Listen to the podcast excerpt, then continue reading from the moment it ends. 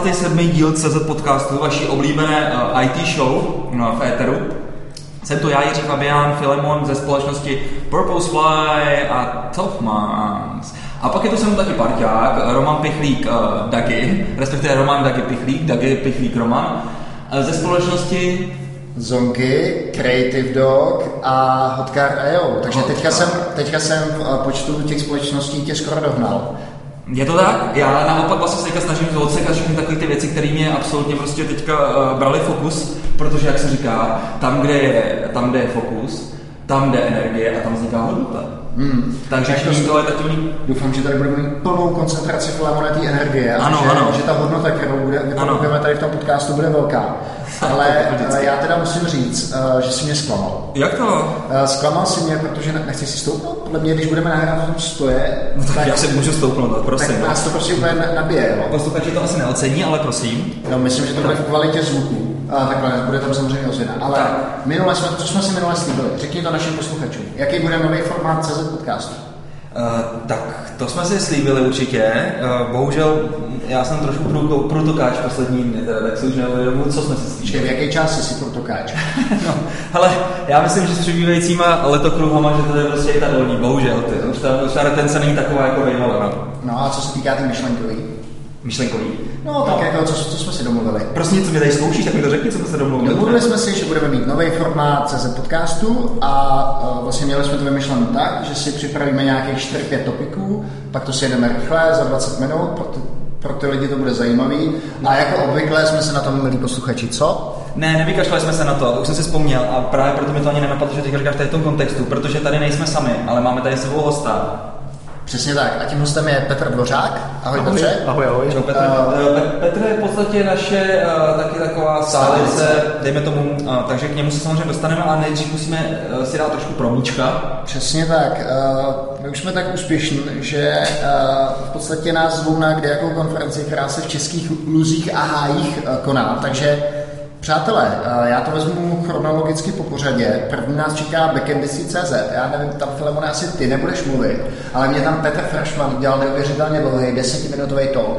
Takže uh, backendisty.cz 16. června A z Purpose Fly tam bude mluvit ten uh, Robert Vojta, bývalý vlastně zaměstnanec Statmate, bude mluvit o serverless architecture. takže vy se prostě všude vetřete, File. No, my, se, my, my, ani nechceme, ale prostě tím, že prostě máme samozřejmě prostě teďka ty Ačkový hráče, ty nejlepší lidi na trhu, no tak to je jasný, že prostě prostě všude. blá, blá. Je to Ano, tak? ano, je to tak, je to tak. Takže 16. Uh, to bude backendisti. Jo. Abyste, uh, takže doporučuji jít na backendisty, Určitě. pak to protáhnout v hospodě a jít rovnou 17. na další konferenci, kterou pořádá Michal Schreier a to je MDevCamp. Tam budeme shodou okolností taky, jak už jsme tady avizovali eh, v několika předchozích dílech, aby jsme tam měli plno. Takže pokud nemáte lísteček, určitě kupte. Uh, Michal Schreier uh, říkal, že už tam zbývají poslední lupínky a není to zase tak drahá konference na to, jaký je obsah. Mimochodem Petr tam bude uh, mluvit taky, že jo Petře? Já tam budu povídat taky, budu tam povídat o Zingli a o tom, co to znamená dělat eh, aplikaci pro víc bank. Takže vlastně dneska si uděláš takový oslý můstek pro to, aby Přesně. tam ty lidi přišli. Přesně tak. A nicméně, uh, my úplně asi nemáme ještě vyjasněný ten formát, v jakém vystoupíme na DevCampu Filemona. No, dají upřímně řečeno, já tam budu mít dva formáty, protože tam budu mít i lightning talk, budu tam mluvit o nějakých zajímavostech, takže, takže určitě přijďte i kvůli tomu. Ale i kdyby vás tady to nezajímalo, tak tady s mistrem Dagi budeme natáčet uh, další podcast live Bude to s klukama z Digitu? s klukama z Digitu, s Petrem Márou a... To bude vypadat. A, a s klukama Digitu. Mám to vystřihnout? Eh, Nemusíš si nestříhat, samozřejmě já budu vidět, že prostě jsme taky lidi, nejsme stroje, že jo, i když prostě některý lidi si myslí, že úplně nás zbošťují někdy. No mé to je tak, že prostě vždycky přijde Lulene a řekne, teď jsem potkal tady toho kluka, ne, prostě, a ty ho znáš, on, on tě zná, ne? A já jsem říkal, no nevím, ty ho neznám, neznám. No on říkal, poslouchá podcast. Ne, nevěřil bys, jako, eh, kolik, kolik, kolik, kolik lidí vlastně to Věřil. Věřil. Já jsem si jednou kupoval u kabáta na pankráci ten koláč a tam normálně Ferrer říká, já ten hlas vás znám, děláte to dobře ten podcast. A já Filemone. Protože lidi si pak vlastně, no to co mi taky hodně stalo, že vlastně lidi říkali, jo počkej, já myslel, že Filemon je ten druhý podle toho hlasu. Jo. Oni si mysleli, že ten předeplený hlas patří tobě. Já myslel, že si získám můj francouzský přízvuk, jako moje královské R. Ne, ne, ne, ne. ne. Tak, tak- dobře, a pak tady máme poslední konferenci. Uh, skoro okolností vlastně se to týká parťáka Petra Feršmana z Kafolmianek TV. A hlavně Honzi Novotnýho, No a to je ale Honza já Novotný. ne, to je Petr Fršman a Honza Novotný alias Kafe Mlejnek TV. Ty vole, Dagi, ty mi to úplně, úplně boříš, prostě ten můj, ten můj domeček, který jsi složitě sl- složil ten, dohromady, tak mi ho boří. Ne? Tak, tak uh, po, pokračuj. Už je to jedno. Každopádně už to, už, to, už, to, už, to, už to taky řekl. Takže Honza Novotný Novoj uh, pořádá konferenci J Open Space, kterou jsme se okolností pořádali taky kdysi zpátky a je, už to má poměrně dlouholetou tradici, přijíždí tam poměrně zajímaví lidé z oboru, hlavně tady Javy, ale nenechte se zmást, že to je tam to ječko, už to není jenom o té Javě, je to obecně o uh, setu Lightning Talku na všeobecný témata a je to zadarmo, že samozřejmě registrace nebo ne? Já si myslím, že jo. Termín je 7. až 9. října 2016. Pokud vás to zajímá, tak jděte na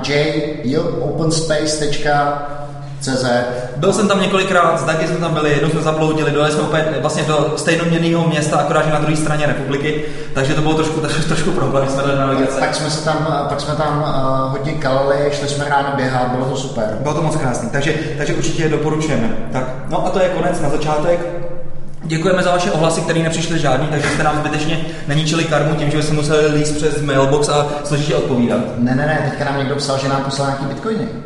To bylo na Facebooku. Opravdu? Počkej, takže ty mi chceš říct, že to naší peněženku bitcoinovou nemonitoruje? No, no já, já, já, asi začnu monitorovat, protože jestli si dobře všimnu, tak Bitcoin teďka vylítnou během 14 dnů nebo týdne o strašný, o strašný hruzi nahoru, asi o 150 dolarů na Bitcoin, takže, takže to vypadá, že prostě, že se to konečně uročí, ta, ta moje uh, investice, jo, neskutečná. Takže tak, takže tak, no. Takže jestli tam přibyli, jestli jste tam poslali bitcoiny, dobře vám tak, protože jste mohli zbohat, nebo tam mohli, mohli jste nám tam třeba pak poslat víc. Tak a, a, my, protože jsme nejenom materialisticky založen, takže udělá nám radost, když nám napíšete e-mail nebo na Facebooku, my vám to lajkneme, určitě dejte, dejte vědět. A, a to myslím, že je všechno za nás. Ano, ano. Petrovi. Jo, jasně, Petře, tak se možná ještě přece jenom pro naše ignorantský uh, posluchače, kteří tě neměli ještě šanci vlastně poslechnout se tě v nějakém z těch předchozích 20 dílů, kde jsi byl, uh, trošku představ. Případně tak. ignorantský moderátory, který si nečekli, kolikrát tady Petr byl. A my no, jsme byli úplně Tak já bych to asi dokázal, jako, ale tak, já se to pamatuju. Já jsem u vás byl dvakrát jo. se podívat jednou spolu s Tomášem Rosou a uh, to je taková ta představovačka jako troj, trojmek kvůli za Simpsonový, že jo? Já jsem jo. Petr Dvořák a mohli jste mě vidět ve firmách jako jo. Uh, mimo jiné ta, ta důležitá firma byla InMight, to je asi ta jako nejdůležitější firma, ze které mě dneska lidé znají. Chviličku po té, co se InMight prodal, tak jsem působil v Avastu a hned po té, co jsem z Avastu mohl odejít, tak jsem odešel a založil jsem si další firmu, která se jmenuje Lime a ta teď se snaží postavit produkty v oblasti mobilních aplikací, bankingu, bezpečnosti, eh, engagementu mobilního a tak dále, takže ještě trošičku se usazuje, není to rozhodně firma, která by byla zaběhlá, funkční, ale výhledově se to snad podaří. Takže rozpouštíš miliardy, to děláš moc dobře. Nerozpouštím, nerozpouštím. Ono překvapivě ten první rok, přestože firma ještě není usazená, tak eh, jsme skončili v plusu. To znamená, to se moc jako firma nestává. Sice ne ve výrazném plusu, ale prostě byl to plus.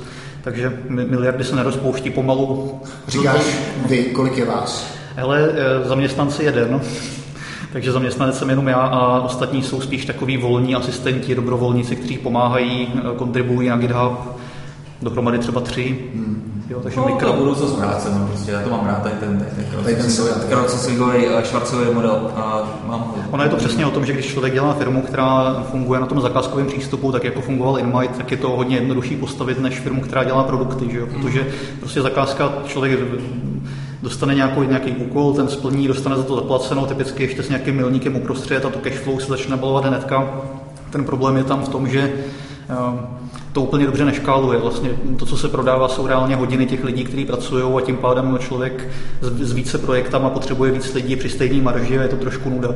No, já jsem si právě říkal, že podobnou firmu už stavět nechci, protože tam se člověk pořád přelívá mezi dvěma typama stresu. První stres je o tom, že mám příliš mnoho lidí, kteří nemají projekty a druhý stres je, mám příliš mnoho projektů, na které nemám lidi a soustředím se na to, že trošku jako zkoumám, dělám průzkum toho, jaké produkty by se daly uvést na trh a je, to o tom, že ta firma by měla být menší a měla by vydělávat eh, tím produktem, ne těma hodinama, ne těma lidma, kteří tam pracují. Mm. naposledy jsi tady byl s Tomášem uh, Rosou, pokud si dobře vzpomínám, byly to ty hardwareové tokeny, které jste zkoušeli? Uh, díky, to jdeš rovnou do živýho. No. Byly to ty hardwareové tokeny, uh, ty, ty, byly minule s Tomášem Rosou. Hardwareový token, teď rychle update asi pro veřejnost je takový, že hardwareový token je zobražený v Avastu. Realita je taková, že to koupil Avast společně s Inmightem a v tuhle chvíli, přestože jakoby výrobní věc je připravená, tak se to žádným dalším způsobem nerozvíjí. A Je to, trochu, škoda? je, je to určitě škoda, protože paradoxně teď s odstupem času se objevila i poptávka od bank, chodí za mnou proaktivně lidi a říkají, že my bychom ještě něco potřebovali k té mobilní bance přidat pro bezpečnost a tohle to nám zrovna přišlo dobrý, akorát se to teď pravděpodobně nikam neposune. Je to, Takže, takže ty asety vlastně měl InMind a prodali Přesně tak, přesně. A ono jako já zase chápu, proč to Avast nedělá, že jo? Avast je firma, která vydělává strašně moc peněz něčím jiným a je to primárně software, a software, který se stavuje a neprodává se napřímo. Jo, je to o tom, že je to B2C, není to B2B, kde máš nějakou síť obchodníků a teď pobíháš a prodáváš do bank software a um, No, jestli to není taková uniknutá příležitost, víš, jak prostě... No, je unikátá příležitost. Měl jsi, měl jsi to, měl jsi šanci se podívat do Avastu? No měl, samozřejmě, že měl. Tak jestli jsi tam všiml na takovém tom uh, patře, jak tam je ten golfík a podobně, tak je tam vlastně bazének udělaný tady, s- tady s těma, tady s těma, tady s těma tokenama a lidi se to můžou zaplavat, takže minimálně aspoň nějaký využití to našlo. Viděl jsem, viděl jsem mezi tím nahatýho Edu Kučeru, jak tam plave a rochní, takže možná tohle byla vlastně ten, ten důvod té akvizice Ignite.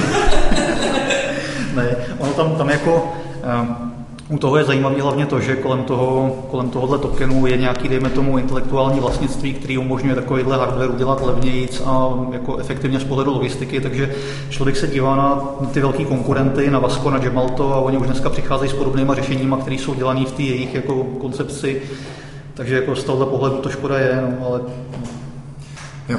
A Petře, a když jsi mi poprvé zmínil Zingly, tak já jsem na to teda koukal, abych si přiznal jako péro z gauče, protože jsem si říkal, to, to, jako prostě, to se těm bankám jako líbí. Tak jestli můžeš říct, co je Zingly, jak jsi se k tomu vlastně dostal, byl jsi v tom Avastu, tam Proč se to nevyslovuje Cingly? Cingli. Hele, eh, já začnu jménem, jo. Jméno jsme brainstormovali s eh, kolegou Alešem Dindou eh, nějakou dobu zpátky u stolu a fungovali jsme stylem hledáme na generátoru men, men startupů v první jméno, kde je volná doména, jo. takže Zingli se to jmenuje víceméně úplně náhodně. A Zingli je vlastně eh, mobilní aplikace pro jakoukoliv banku. Je to takový mobilní bankovnictví, kam si člověk může napárovat svoji banku a pak platit, podívat se na zůstatek, eh, platit mezi kamarádama, platit v různých mobilních aplikacích, takový ty slevomaty, alzy a tak. A teď jako ta myšlenka, proč se to bankám bu- bude nebo nebude líbit, no tam ehm, tohle je trošku složitější debata. Jo. Já jsem poměrně dlouho v tom odvětví, v bankingu a v mobilech a už poměrně dlouhou dobu se mluví o eh, nové legislativě, která sem putuje z Evropské unie, která se jmenuje PSD2, která v principu dneska už je sepsaná a ta legislativa jako taková je finální a ta nutí banky, aby nějakým způsobem otevřely svoje služby. Jmenovitě, aby otevřeli přístup k účtům a přístup k platbě. A eh, když se člověk podívá na tu reálnou inkarnaci toho, co je potřeba, aby ty banky udělaly, tak to znamená, že banky budou muset vlastně vystavit svoje otevřené API. To, je ta, to je ta myšlenka, jo. Vlastně to, proč, proč jsem se tomu jako začal trošku věnovat. Přestože dneska ještě není hotový standard, jakým způsobem to banky mají udělat, to dneska řeší Evropská bankovní asociace a někdy v létě nebo na podzim tohohle roku by měla být i technická specifikace toho, tak já už se teď připravuju na to, abych mohl vyrobit takovouhle aplikaci, která dřív nemohla vzniknout, která v České republice bude pravděpodobně existovat výhledově, bude jenom jedna, bude mít nějaký rozumný business model. Jo, takže podobně jako třeba, když se teď podívám na Dagiho, tak Zonky je taky de facto převzatý koncept, je to něco, co funguje, je to ten typ startupu, tak Zingli je hodně podobný případ. Jo. Vlastně v Americe funguje třeba Venmo, což je taky taková jako alternativní platební aplikace, která taky využívá jak API bank, tak platební karty. Je to malinko jiný, protože Amerika funguje jinak v bankovnictví, ale de facto skáču na tady to téma. Eh, Mě jako možná tím, že jsme tady začali mluvit o tom, že to je nějaká směrnice Evropské unie a tak, tak jsme Flemona trochu odradili, ale mně to přijde důležitý nebo klíčový v tom, že to vlastně úplně posunuje ten biznis, který byl teďka zabetonovaný. A díky tomu PSD2 vlastně tady může vznikat celá řada aplikací a věcí, které vlastně startupy, který a další společnosti, které tam nemohly nic udělat, tak najednou mají příležitost. Ale já si nemyslím, že jich bude celá řada, nemyslím si to z mnoha důvodů. Když se člověk podívá do zahraničí, tak eh, třeba ve státech nebo v Německu už otevřený API funguje nějakou dobu. Ve státech jsou standardy typu OFX nebo IFX, který právě většina bank vystavuje, proto tam může fungovat třeba Venmo. V Německu je od 90. let Fintese, což je taky standard, kterým se může kdokoliv napojit na německé banky. A ten typ služeb, který vzniknou, je podle mě plus minus daný. Je to prostě jednotka témat, který nějakým způsobem budou pokrytý. Je to nějaký, nějaký inovace v platbách, je to zpráva financí, je to, je to přesně peer-to-peer lending, jsou to takovýhle jako témata, které jsou dobře definované. A další důvod, proč si myslím, že těch eh, zájemců to nebude hrozně moc, je, že jsem nedávno právě dělal průzkum eh, na téma bankovního API. Eh, Byl zaměřený právě jako na, na technické parametry toho API a toho průzkumu se zúčastnilo překvapivě málo lidí, jo, přestože moje sociální síť by měla být taková, že to budou přesně ty lidi, to bude ten snowball, který bude vlastně mít ten střed kolem mě a lidí, kteří jsou jako blízko, eh, tak eh, ten počet účastníků toho průzkumu, který trval 15 minut na webu, byl 23. Takže 23 lidí vymyslelo, co by vůbec mohlo dělat z bankovní mapy, už měli nějaký názor na to a byli ochotní tím trávit nějaký čas. Jasně, nicméně ty jsi vybral teda tady tu sféru toho, že bys udělal unifikovaný bankovní aplikaci pro jakoukoliv banku. Já jenom přemýšlím, jakou, jakou hodnotu teda přináší tomu konsákovi, který vlastně já když teďka jdu a potřebuji něco zaplatit, tak jdu do toho, do té eh, specifické apky pro tu specifickou banku, dám nám QR kód, boom, zaplatím, A, to, jako, a kolik těch eh, bank máš? Já mám dvě, já mám ČSOB a Komerční banku a děsně mě to štve. A jo. úplně děsně mě štve, že v každé té aplikaci se něco ovládá jinak. Já mám prostě, komerčku no. Já mám třeba dvoufaktorová autentizace, uh, mám v, té, v tom ČSOB a v té komerce to platí jenom pro něco, prostě je to, je, No, jako úplně se mi to... Zase ten pain jako zase já tak necítím, ale jako... Ale asi, jako, to, je, to, je, poměrně jednoduchý. Ono ty, ty kategorie fintechových startupů jsou v principu dvě. Ta jedna kategorie je třeba Zonky, to je firma, která dělá peer-to-peer lending a to je v oblasti, dejme tomu, produktů. že vlastně mají nějaký nový finanční produkt, yes. mají nějaký riskaře, který to počítá a vlastně konkurují bankám. Aplikace typu Zingli je mm, z kategorie distribuční kanál, je to vlastně nová aplikace mm. a konkuruje jako aplikace, je to vlastně o tom. A ten první krok, to první, co můžu udělat lepší, je udělat lepší banking, prostě lepší aplikaci jako takovou, ale, hezčí, jednodušší. to zase skáču, ale ty jste zmínil, že ta PSD uh, specka, že je vlastně hodně chudá. Jak můžeš udělat lepší aplikace než ty banky, které mají přístup vlastně k tomu proprietárnímu API, který nebudou muset vystavit? Než... Takhle oni, oni budou muset vystavit API, který bude veřejný, bude zdokumentovaný, bude podle standardů, takže jako... Ale nebudou tam třeba, víš v tom APIčku třeba nebudou uh, nabídky úvěru, nabídky, se takové to, ty lepší věci. Tohle jo? nevadí, to vůbec jo. nevadí. Takhle nabídky úvěru, to když to všechno bude dobře, tak no. banky přijdou sami s tím, že chtějí prodávat úvěry skrze Zingli, jo? ale uh, když se člověk podívá, co dneska reálně uživatelé dělají v mobilní bance, tak je to to, že se přihlásí, podívají se na zůstatek, případně mm. jako zaplatí nějaký peníze, mm. přesně pošlou QR kód mm. a je tam jako velká neproporce mezi tím, tím kórem těch jako hlavních funkcí přesně platba, eh, zůstatek a historie versus ten zbytek. Jo? Je jasný, že uživatel bude mít pořád aplikaci svojí banky, to je asi v pohodě, klidně ať máte, já s tím to, to, to musí mít, že jo, protože eh, Zingli nebude umět některé produktové featurey, třeba Airbank má takové ty věci, že má zvýhodněný úročení po pěti platbách kartou, to já nebudu dávat do aplikace, jo. ale to nevadí, prostě ty, když budeš chtít zkontrolovat zůstatek, tak se přihlásíš do Zingli, protože to budeš mít lepší. Bude víš, to prostě víš, víš, co by byla, víš, co by byla feature, která, no. kterou, která mi strašně chybí to je vlastně skenování složenek a vlastně ty na nich nejsou žádný QR kódy a strašně vysírá prostě na tom mobilu klafu hmm. prostě ty dlouhý, dlouhý ty číslí. Ale tohle některé banky umí, tohle umí spořitelná hmm. komerčka a Zunobanka, tuším umí složenky. Jako pr- princip je přesně to, že tam moje aplikace musí být lepší, jo, takže hmm. to, třeba jako skenování složenek je jedna feature, která tam pravděpodobně bude, hmm. platby mezi kamarádama, to je taky feature, která tam někdy bude, platba v mobilních obchodech, jo, že budeš prostě na Alze mít tlačítko zaplatit přes Zingli, tam taky někdy bude. A a zajímavé je, že tohle je věc, která se bankám většinou nevyplatí vyvíjet, protože to má typicky výhodu až ve chvíli, kdy je to použitý napříč celým trhem a všema hmm. prostě bankama. A tím pádem, že banka na tom nikdy nenapočítá business case. Takže i když to udělá, tak jako na tom ten business case podle mě nenajde. Jo, jo. Ty jsi zmiňoval Zingli, ale vlastně technologicky je zatím ještě zajímavý, nebo s tím souvisí další věc, kterou ty si vyvíjel jako open source, a to je Power Out Protocol. A, takže vlastně od těch, od těch uh, hardwareových tokenů, že jo, zase se skončil u bezpečnosti. Tak jestli Ale já vidím, kam to směřuje Powerout. Já jsem Powerout strašně nechtěl dělat. To mluvím trochu jako babiš, když mluví o svém vstupu do politiky, jo, ale prostě... A musel si prostě. Musel jsem, prostě jsem musel, vy jste mě stvořili a, a tak, ale ale tohle je o tom, že eh, já jsem takovýhle nějaký podobný protokol dělal několikrát předtím pro ty banky. Když jsme firma tu dělali bankovní aplikace, tak jsem vyráběl protokoly pro zabezpečení, nebo jsem je spolu vyráběl. Jo, Tomáš Rosa samozřejmě ten dajkový navrh sám a já jsem s tím tak jako přismrdával. Ale vždycky v těchto řešeních pro konkrétní banku byl problém v tom, že tam bylo to projektový, eh, to projektový chování, ten projektový aspekt. Na tuhle krypto feature nemáme čas, a banka ji zase až tak moc nechce. Takže každá ta banka měla trošku jako jináčí checkboxy toho celkového řešení očkrtnutý. A já jsem právě nedávno byl um, vlastně najatý na konzultační práci, nebylo to na nic eh, jako výrobního, kde jsem měl nadizajnovat právě nějaký kryptoprotokol pro banku mobilní. Tak jsem nejdřív sepsal specifikaci, právě jsem to udělal tak, aby tam byly všechny takové ty krypto featurey, které se vynechávaly, aby tam bylo všechno, co jsem kdy potkal v těch jednotlivých projektech. No a jelikož ten projekt s bankou se nějak protahoval, tak jsem začal pomaličku programovat takovou jako referenční implementaci spíš jako demo nebo jako nějaký testovací nástroj pro ty banky, tak najednou koukám, že prostě programu, programuju až z toho produkt. Jo? Dostal se až do toho a pak jsem jako to té bance ukázal, řekl jsem mi, hele, ono už je to vlastně jako hotový, to jenom nasekte a oni řekli, tak jo. jo takže takhle vznikl PowerOut. PowerOut, když, kdybych měl říct, co to je, tak je to vlastně ta komponenta, která umožní mobilní banku naaktivovat na začátku a potom dělat bezpečně operace typu platba, vlastně aktivní operace eh, pomocí vlastně kryptografického podpisu. Takže je to věc, kterou jsem dělal několikrát předtím.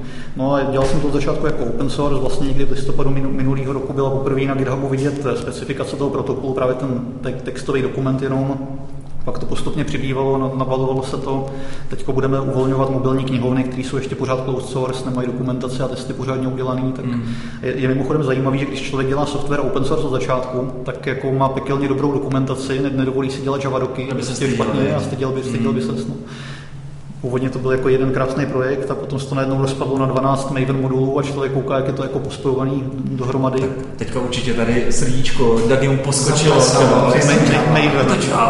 Je to Java, Spring a Java. Je, je, to Java, je to postavený v technologiích, které banky můžou nasadit, jo, takže prostě Java a Spring je to, co oni zvládnou, kdyby tím řekl. A to bylo, to bylo vlastně s tím Petrem Jaredem, že ten říkal no. úplně to samý, jako zvolili jsme Java, protože prostě ty banky tohle to mají, že na těch jo, Kdyby jsem tam přišel, že to píšeš v Ruby, tak tě tam vyhodí, ani se nezajímají, jak to funguje. Prostě. No, já jsem nějak nezažil dobu, kdy mi vlastně někde tě vítali z Ruby. Dobrý, já jsem chtěl na schvál vybrat absurdní, případ, absurdní případ. A... No, jako, eh, je pravda, že posledních šest let se tady, tomu, tady v tom podcastu snažíš tomu mm-hmm. Dělat jako dobrou... Což je, do, do, což je dobrou, dobrou karmičku. No a eh, upřímně řečeno, tak je to docela zajímavý, protože s okolností eh, dneska jsem vlastně otevřel si Ruby Mine, kde mi vypršela licence, ani jsem se to nevšiml, vypršela mi už asi před rokem. Takže asi toliko, toliko k mému snažení a evangelizaci, jsem řekl. Já jsem dneska strašná lamka, musím říct. Jo, mě to úplně mrzí strašně, ale když teďka třeba, to je takhle se odbočuju, jo, sedím s Robertem Vojtou, že jo, prostě, který navrhnul nádhernou prostě jako celou tu plejádu prostě těch AWS-kových servis dohromady a prostě ty lambdy a ty, ty API gateway a cloud formation a tak dále. A mu říkám, no dobře, tak jo, tak Roberte, teď bych si tady, čím to samozřejmě Zersku zdravím, ahoj Robert, to je věrný posluchač. Říkám, Roberte, je dobře, tak kdybych si tady teda, jako, kdybych si tady chtěl přidat takovou funkcičku, kde bych si to jako přidal? A to je tady ta lamdička, si tady hodíš, prostě takovou lamdičku. A říkám, tak mi ukáž nějaký, teda nějaký příklad té lamdičky, já si to přečtu.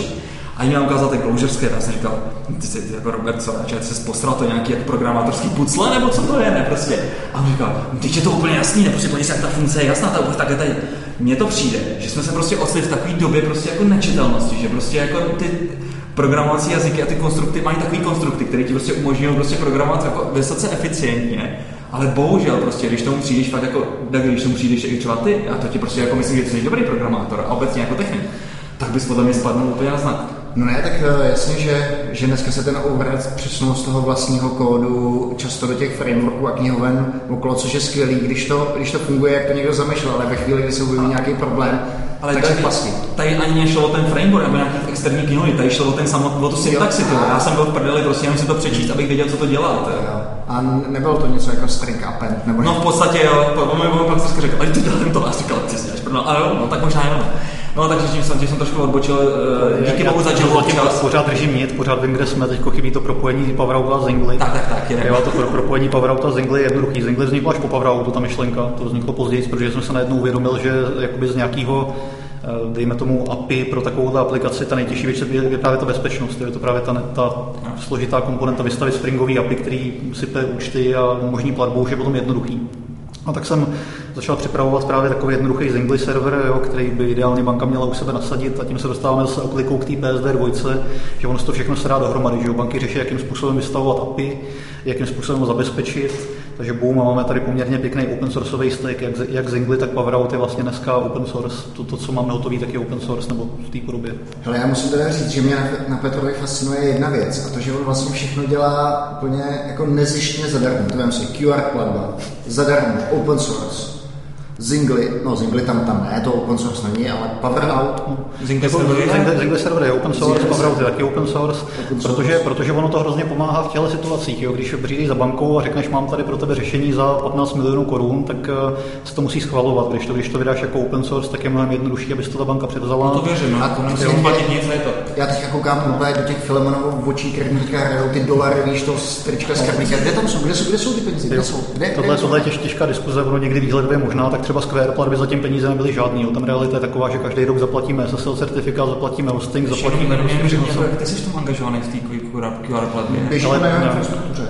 Všechny QR platby. Ne, je to ta, takhle, QR platba je specifikace primárně, jako je to o, tom, jak se má, co se má vložit do toho QR kódu. Aha. A já jsem k tomu vyrobil vlastně ten software, který uh, si někdo může stáhnout a použít u sebe. Tak, to znamená, ta jedna to neběží. A další věc je, že k tomu mám ještě připostavený RESTful server, který ti umožní ty QR kódy generovat jednoduše a to už běží na mojí infrastruktuře, no, respektive Aha. A, to platím. A jsou tady banky, které tady to využívají? Jako... Ne, ne, ne, jsou velký obchody, které to využívají. jako překvapivě hodně velký. No, já je nebudu, nechci úplně jmenovat, ale jako fakt velký obchody používají moje API na QR platbu a těch QR kódů já se na to dívám vždycky tak jednou, jednou za rok, ale Někdy začátkem tohohle roku se jich generovalo 120 tisíc měsíčně, což je docela dost přestávky už jako. A to by taková korunu za, za koho tam bylo? Jenom, že seťáček kdyby byl. Jenomže důvod, proč QR platba funguje, je, že tam nikdy nebyla ta koruna za kód. Jo. Právě na Slovensku by Square přesně přišli s tím, že výstavce bude platit mikropoplatek za každý vystavený QR kód a to je přesně to, co to celý zabije. Mm-hmm. Tohle je věc, která se nemůže dělat jinak než eh, neziskově. Ne, to musíš říct, nám se to pak teprve zaříznout. No, protože já, to, je, to je pohodlný, že? Počkej, a můžeš teda říct, jaký třeba máš náklady, aby si utáhl náklady, na, náklady vyšší, na, na, jako malý desítky tisíc korun jako ročně třeba, jako, tak nevím, do 20 do 20 dohromady. A ono, když se o tom počítá čas, tak ještě trochu víc, ale bez času je to asi tolik. To prostě, a, a děláš to teda z čistého autorismu? Nebo? Ale ono to, byl, to byla taková jako srdcovka a ono, ono to k něčemu dobrý bylo. QR platba minimálně. No ne, tak z pohledu uživatele je to hrozně ne, ne, ne, ale, ale, ale, i z pohledu dodavatele, že prostě když najednou seš ten, kdo stojí za QR platbou, tak všichni znají a najednou se s tebou chtějí bavit a vědí, že to děláš jako bez, bez, bez nároku na, na zisk, tak prostě v těch bankách nám to ty dveře otevřelo hmm. do těch projektů. Jo, Myslím, a... že tady ta forma marketingu je velmi, velmi, velmi účinná. Mimochodem, proto taky natáčíme CZ podcast, taky nám to otevírá dveře do různých no, ono to bylo eh, právě to otevírá dvířka a, a, a, a, ty a, a dvířka, a taky to těší srdce, díší srdce. Ale ono jako s tou QR platbou to bylo právě hrozně vtipný, jo, protože to jsem třeba, to, to si pamatuju do teďka meeting Fairbank, kde byl uh, Robert Štefel, takový černovlasý, prostě hodně přísně vypadající týpek a tam jsme měli tu prezentaci QR platby, tak jsme jako skončili, byl tam ten poslední slide s tím otázky, děkujeme a, a nikde předtím nebyl pricing, tak ten nás tam prostě 15 minut griloval, kde je teda ten pricing, kde teda jsou ty peníze, co z toho vymlátíme.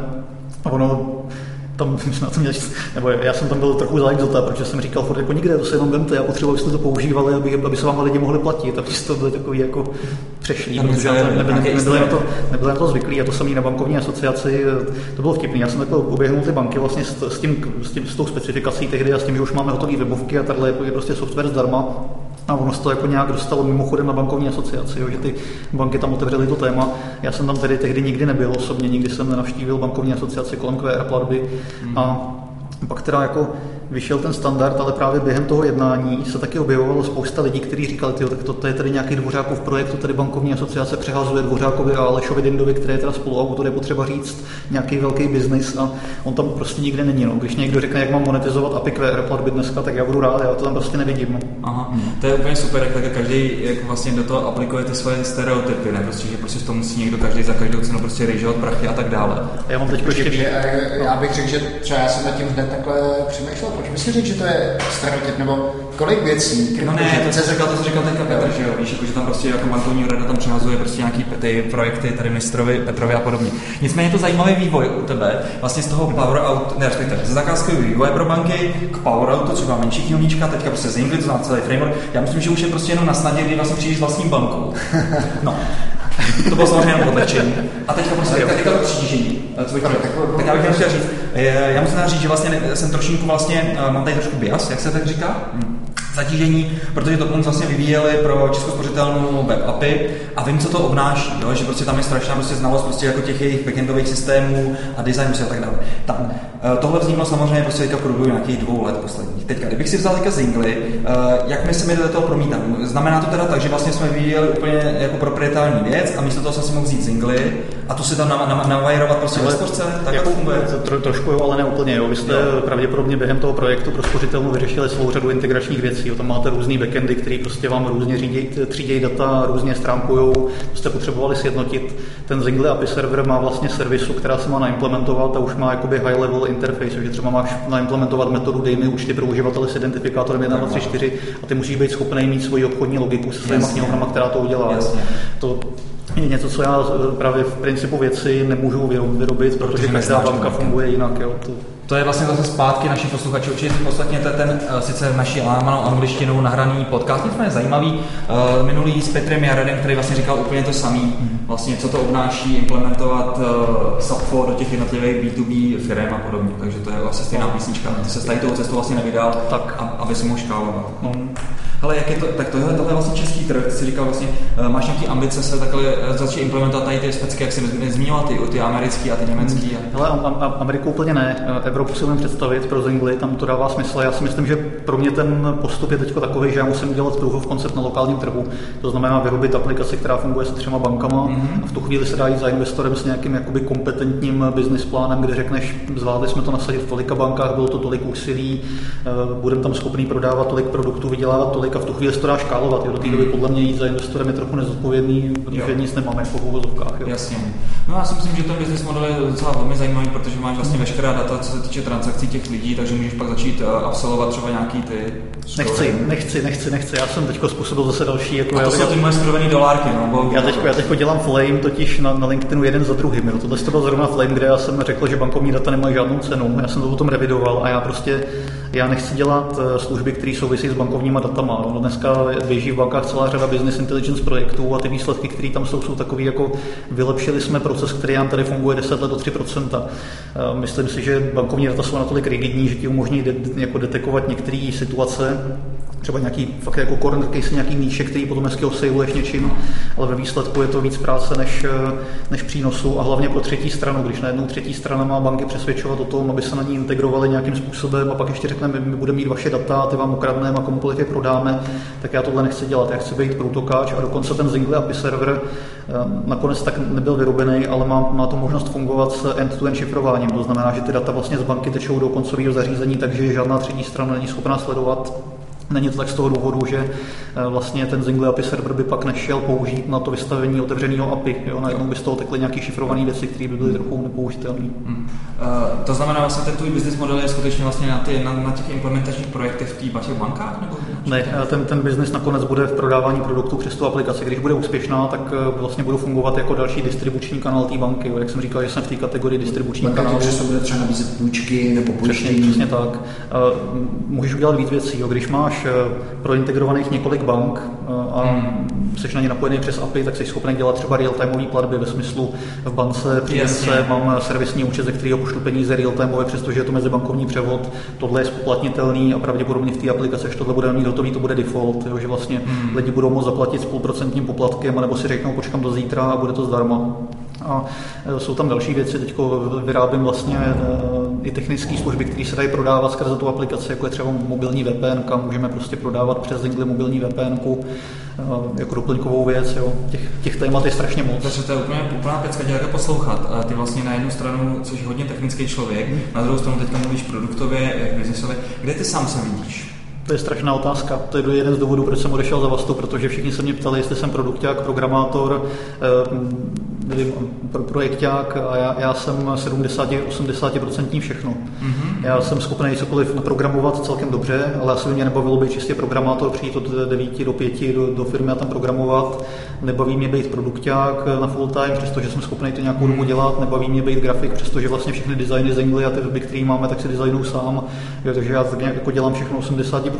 Myslím, že to je dobrá sada kompetencí pro jakoby programátora v začátku, nebo programátora, biznesáka v začátku, mm-hmm. pro někoho, kdo má malou firmu, mm-hmm. protože to hodně udělá sám a je to strašná sada kompetencí pro zaměstnance a katastrofální pro nějakého profi manažera, když seš potom jako, kdyby náhodou z Ingli se zvedlo, tak by tam určitě musel přijít nějaký jako lepší manažer do, tý, do toho. Nicméně teďka nehledáš nějakého parťáka, který by to s tebou rozjel biznes. Teď zatím ne, eh, stejně jako nehledám investora, protože ještě nemám ten vnitřní pocit, že jsem už udělal ten proof of concept, tak nehledám ani parťáka. Ve chvíli, kdy budu mít proof of concept, mm-hmm. tak přesně tým, eh, management, investor jsou ty témata, které chci řešit. Jo, já musím říct, že mě ten tady, tady ten tvůj přístup mi přijde hrozně sympatický, protože často se s Filimonem setkáváme s tím, že lidi nám říkají, no já mám skvělou myšlenku, tohle to bych udělal, anebo... Dej nám peníze. No, no na to je, je, to, je to vlastně tak, že někdo vlastně z těch lidí, nebo ne nikdo, hodně lidí neuvažuje, tak já vlastně musím, musím něco udělat, musím jako, ukázat, že jsem schopný tu myšlenku exekuovat. Jako do prdele, je to řehole. To není, to není prostě nějaký jako fancy, jako že prostě já teď dělám startup a prostě je to potom pičování to je vlastně to na tom to nejtěžší, že no? Je, je, a ono je zajímavé, že právě eh, takhle způsob, jak tvořit startupy se v čase vyvíjí. A pár let zpátky, když člověk jel do Silicon Valley, tak se tam jako učilo, jakým způsobem ideálně odpičovat produkt. Co jsem pochopil teď někdy v září, když jsem se tam byl podívat, tak většina angel investorů a těch lidí, kteří jsou schopni zafinancovat něco v začátku, se s nikým nebaví, když nemá v ruce aspoň prototyp, který funguje. Prostě je to jako novou, je to způsob, jak odfiltrovat tlachady od těch lidí, co jsou schopni něco udělat. A myslím si, že je to jako lepší přístup, než přesně připravovat prezentace, slide decky, hmm. věci, které jsou poměrně jednoduchý na to je udělat a s trochu tréninku je zvládne udělat každý.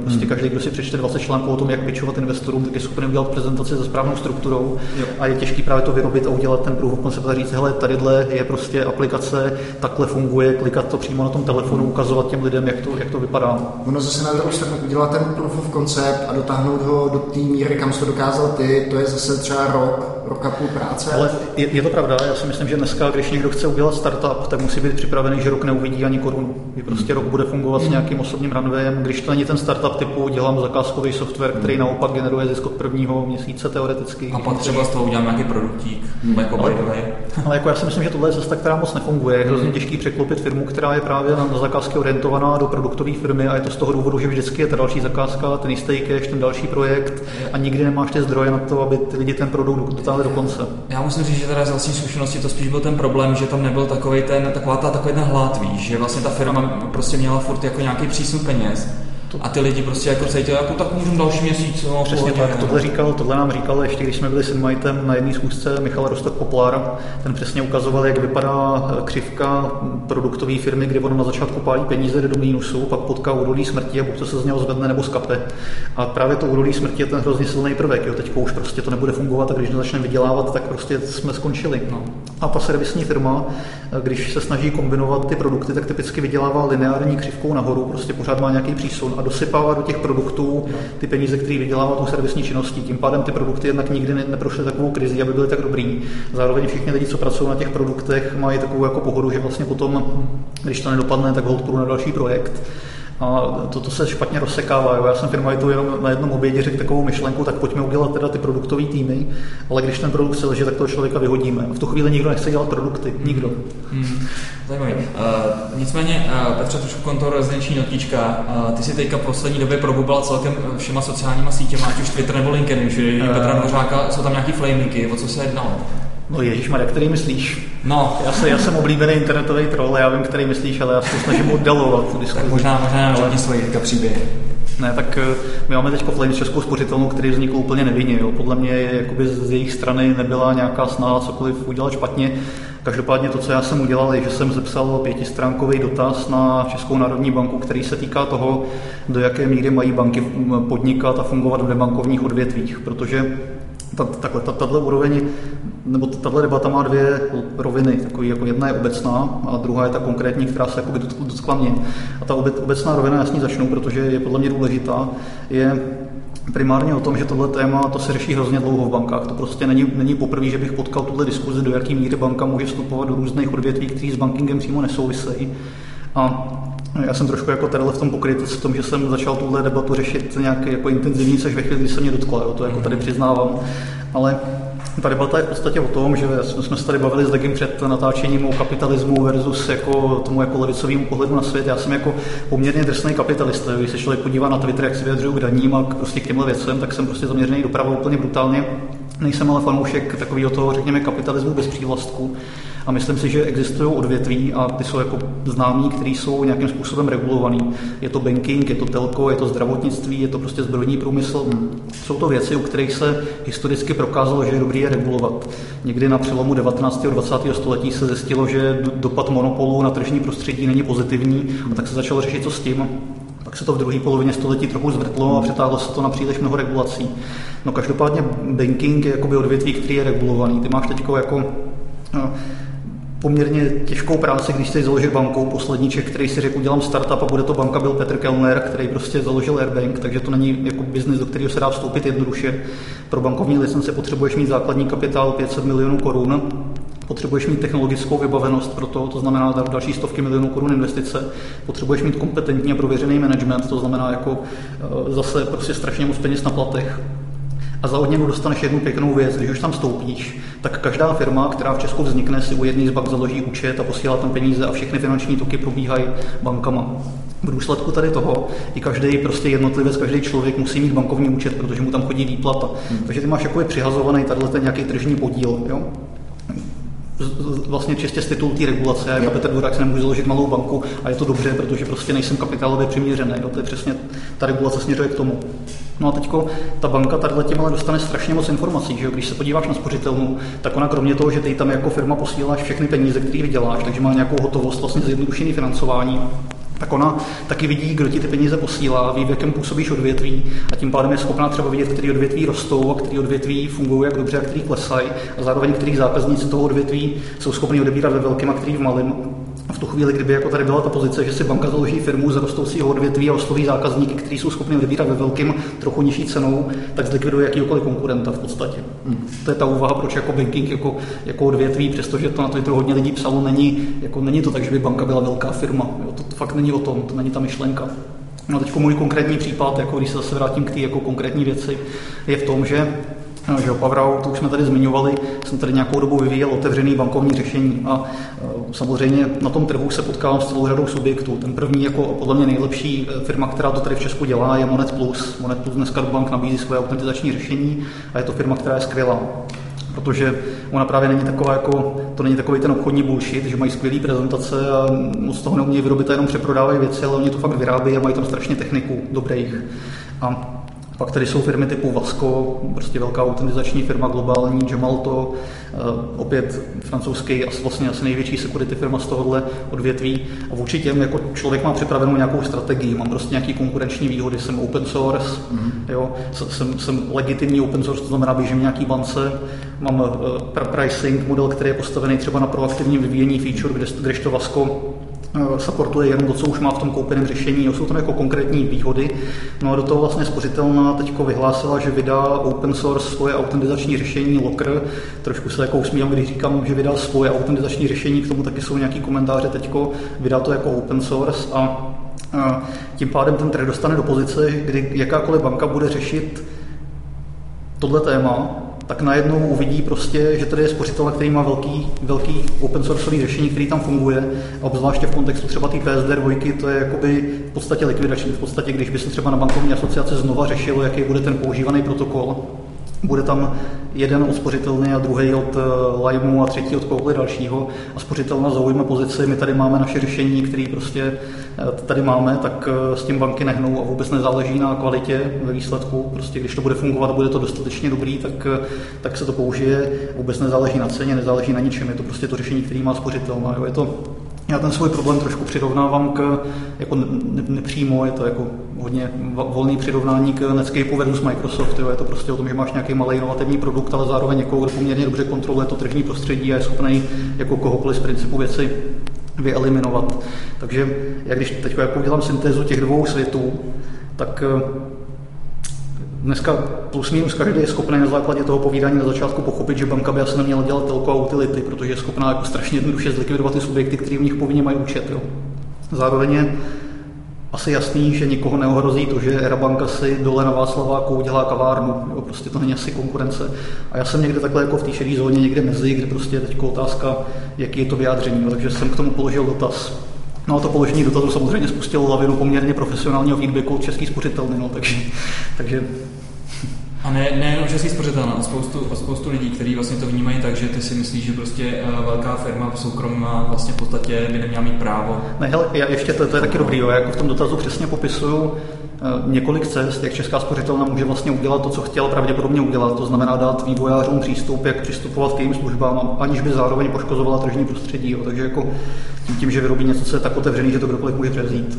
Sorry, a já, já, se pořád snažím pochopit vlastně, čím ta Česká spořitelna to prostředí poškozuje. Jenom tím, že vydá nějaký open source a říká, že prostě ta její pozice je tak silná, že vlastně ten open source se stává standardem?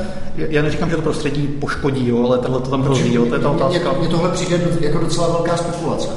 No je to tak, je to tak, ale já jsem tam tu spekulaci taky jasně napsal do toho dotazu. Já jsem napsal, že prostě hrozí ten, ten nezájem. Jo? To neznamená, že to stane, to samozřejmě jako křišťálovou kouli nemám. Ono naopak jako, to je zase trošku nežádaný důsledek toho. Jo? Ono paradoxně se urychlily některé diskuze v jiných bankách, jo? takže ono, jsem si vlastně umělem udělal strašně dobrou reklamu tím, že jsem prostě tady flamoval spořitelnu. Já jsem to nechtěl takhle udělat, ale realita je taková, že prostě dneska už některé banky se proaktivně obrátily kolem toho poweroutu a pomohlo to tomu spíš. Takže jako ta spekulace se reálně nenaplní, že by, že by to bylo takhle likvidační, ale hrozilo to. A ono tam byl taky problém, že já jsem se jako spořitelný, tak jako na to, to samozřejmě ptali nějakýma předchozíma mm, neveřejnýma kanálama, jo. tam to nebylo tak, že bych, eh, že bych to jenom viděl někde na Twitteru a teď jsem začal psát jako eh, eh, do, do, do České národní banky, jo, ale bylo to i o tom, že jsem se jich jako proaktivně zeptal, pak bylo ticho, pak jsem se jich zeptal znovu, bylo zase ticho a pak se najednou na Twitteru objevily další jako podpůrné myšlenky toho, jo, že to bylo takový trošku jako No, no ukázal, že digitální bankáčové nejsou až tak cool a, a v pohodě, jak, jak, jak se občas, jak se občas jo. Ale to, je- to se prostě stane. No, eh, mě by zajímal, Filemone, tvůj názor, co, jako, jestli, jestli třeba, já, já teda pořád musím říct, Petře, vysvětlil si mi to, OK. a, ale, ale pořád jako Já si jsem- říkám, jako, že vlastně ta česká spořitelna neudělala nic špatného. Já, se, já, já, to, já to vidím následovně. Jo. Prostě tady je prostě zahnojená situace těma regulacemi. To je ten základní problém. Kdyby prostě ta, tady ne, neexistovala tady ta regulace, tak je to v pohodě. Já, to, já, se prostě, já, se, já, já spíš jako, tak jak jsou prostě ty lekníny, tak teďka prostě řešíme ten květ toho leknínu a ten kořínek je úplně někde jinde. Musíme prostě po tom kořenu to je ta regulace toho bankovního sektoru. Prostě zrušme ji pak prostě tady nebudou takovýhle následní diskuze. A ty zase nechceš zrušit úplně, jo? ty potřebuješ, aby tam byla regulace, řekněme, z první, jako, Ne, když se podíváš z první poloviny toho jako minulého století, ty totiž potřebuješ, aby ty subjekty byly silný, aby, aby nedocházelo, že jo, Kampeličky. stačí Jasně. se 90. léta, spíš jako, když se podíváš na to, jaký tady byly situace s bankama, že prostě banky krachovaly, lidi přicházeli teoreticky o peníze a nebyla žádná kontrola. ať přijdou. Já, já, už prostě, já už prostě se fakt, jako já jsem takový zastáncem toho, prostě ať je to fakt jednoduchý, ať je těch pravidel prostě takový ty if then, ne prostě tisíce různých na všech místech. Mě to absolutně prostě bere energii. Já potřebuji prostě základní nějaký sadu prostě nějakých pravidel, jak se prostě řídí. A mimochodem, a myslím si, že, že tady to není úplně tak jednoduchý tu regulaci zrušit. To je tuším, Evropská unie říká, že ty máš peníze v bance půjčit na nějakou úroveň, takže Jo, to tam by je- se tam je- prostě tam je prostě- ten systém na molekulu. A stejně tak, jak se zde kluci vy dva rozplývali prostě na tom, že z Evropské unie najednou přijde nějaká specka, která jako nutí nás, jak se otevřít ten trh. Zase to prostě úplně nemám rád, jo. Prostě jako zase to je nějaká autorita, která prostě těm bankám něco přikazuje. For the Jako- fact. Ale tohle jsou témata, které jako, já s nimi souhlasím. Já si myslím, že diskuze na tu obecnou úrovni bankov, bankovní regulace je asi smysluplná, to prostě dává smysl. Já myslím, že třeba eh, loňská regulace kampeliček nebyla úplně perfektní, jo, tam se to mohlo vyřešit trochu lépe. Eh, Stejně tak letošní regulace, které se uvádějí na eh, vlastně rovině toho, jak můžou banky poskytovat úvěry, tak to mě přijdou trošku taky přitažený za vlasy. Vlastně řeší se problém, který neexistuje reálně. jo. Ale já jsem položil dotaz, jo, to je jako dotazu, to není prostě o tom, že bych řekl, že česká spořitelna jsou kreténi, kupte si moje, moje řešení a dokonce předpokládám, že jako si ho nebudou kupovat, jo, prostě, Jo. no. Jasný, no. A ještě prostě k té regulaci mě napadlo poslední věc. Jo. Jaká byla prostě situace 2007 prostě v Americe, když praskla realitní bublina? No byla taková, že prostě ty velké banky, které měly být super subjekty a regulovaný, najednou prostě byly úplně bez peněz. No. A pokud by se za ně nepostavil stát, to znamená, ty lidi to stejně zase zaplatí, tak se podívejte, jaký, jaká ta regulace, jakou to má vůbec, jaký to má vůbec význam. Je, je pravda, že na to doplatili nakonec všichni. No, jasně, že jo.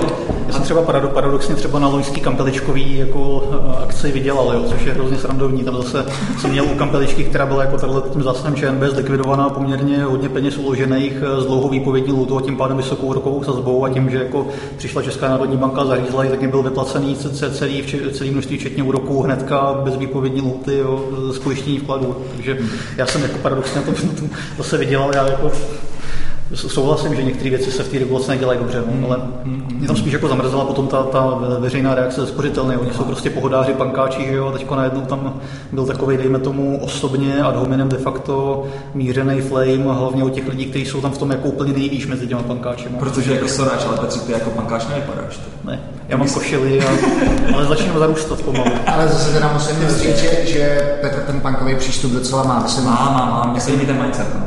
Že to mi pan- punkový teda docela přijde. Ta, ta reakce těch lidí, já jsem ji na LinkedInu uh, četl, to mi taky nepřišlo úplně Já, se, já, já, já, hlavně se úplně bych se děsil toho, prostě všem těm lidem odpovídat, protože to je taková mentální kapacita, prostě jednak se nacítit do toho člověka, prostě jak on to třeba myslí a tak dále, odpovědět mu nějakým způsobem, prostě, aby to nebylo urážlivé, aby to nebylo úplně jako mimo a tak dále. Jako to bylo, jako byl to těžký jeden a půl dne, o víkendu teďko to prostě byl problém, já jsem potom to trochu oklepal, dal jsem si pivo s, s kolegou ze Sberbank, že jo, tak jsem šel zase s bankéřem na pivo, dal jsem si pivo a byla pohoda. Řekl jsem si, že musím, jako paradoxně třeba bych chtěl poděkovat tady možná Tomášovi Čuprovi a Tomášovi Stupkovi, který mě tam jako řekli, že musím dělat prostě lepší produkt, tak jsem se zase přepnul v toho režimu. Což je taková vyrábím, ono samozřejmě jako je, je, to, je to dobrá rada. No, to, to je, je víc peněz než oni, buď lepší. Přesně tak, jako jsou to takové rady, které jsou obecné, ale když to slyšíš od některých lidí, tak tě to jako nakopne. Jo, jo to se mi strašně líbí, mně se strašně, se právě strašně líbí na tohle téma, jak na tohle konto, jak uh, vždycky takhle ty lidi prostě uh, repostují toho Richarda Bransona tak, jo, prostě jak on z toho Neckar Islandu, jak on tam sedí, prostě kouká se do dálky a teď vlastně tam dá nějakou takovou tu svoji, nějakou tu, jdi za svým srdcem, dělej jenom to, co tě baví pak to přijde. Tak jo. A, přitom, a pak, pak si prostě přečteš všechny ty životopisy, ale na takový ty neautorizovaný. A ne, zjistíš prostě, jak to celé bylo. Ne? Prostě to bylo úplně třeba jako hodně štěstí, hodně otevřený Jasně, ty lidi jsou pracovní všechno, ne, prostě. Ale berte tady ty motivační canci prostě absolutně prostě s nadhledem. Jo. Tak moc jako do toho bouval Filip Hráček na Twitteru, taky měl prostě nějaký jako komentář na tohle téma, protože to už tak, taky to nemůžu číst, je to hrozný. No. Mimochodem, to mi připomnělo nejfamoznější citát Emila Zátopka, na který si vždycky vzpomínám ano. nemůžeš, přidej. Přesně. Třeba na takovém 40. kilometru u maratonu tohleto vám můžu, milí posluchači, ubezpečit, že to nefunguje. No, protože Emil Zátopek byl upřímně řečeno sympatický člověk, ale brutální psycho. Tak. Uh, dobře, Petře, uh, já nevím, Filmo, nechceš udělat ještě zanořit se tady do, do toho? Já už se zanořit nechci, mě, mě, mě, mě, se líbil tady ten update od Petra, vidíte, že prostě rok se rokem sešel a Petr má zase novou, novou pohádku, uh, kterou nám vypráví, respektive nový příběh, což je super. Zamyslete se nad svýma příběhama, jestli se takhle živelně mění a možná se zamyslete nad svýma, nad svýma životama obecně, tak. Já to mám přesně to nebylo schválně, posluchači, já vám můžu popsat ale ten to říkal úplně, prostě takhle si kouknul do toho nebe, podíval se na, na fousech a, a pustil tam tady tu hlášku. Takže to, teďka jste viděli tu, tu ukázku přesně těch řečí, který uh, nikdy neposlouchejte. Dobře, dobře, dobře, tak jo. Uh, vážení posluchači, děkujeme za že nám zachováváte přízeň, určitě nám pište, lajkujte na Soundcloudu, šiřte, šiřte dobré slovo, protože uh, samozřejmě čím víc posluchačů, tím nás bude víc bavit, tím víc témat zajímavějších a tak dále. Všechno to je, se balí jako koule, nicméně děkujeme vám. A u příštího dílu, což bude asi MDFkem, nejspíš. MDFkem, pokud si nestřihneme teda ty otázečky, nějaký krátký 20 minutový update. A vy víte, že umíme jen magoře, my umíme, že tady střihnout tři díly, prostě ani nemrkne. Nebo a Michal Šever nás k tomu vyzýval, ať dáme, ať dáme 149 a je devkem po 150. Takže ještě dva musíme teď hrát. No takže já bych natočil jeden dlouhý a ten dáme na dva. Dobře, tak jo, slibeno, MDFkem bude 150. Tak, tak jo, mějte se. Ahoj, díky, díky, díky, díky moc, ahoj.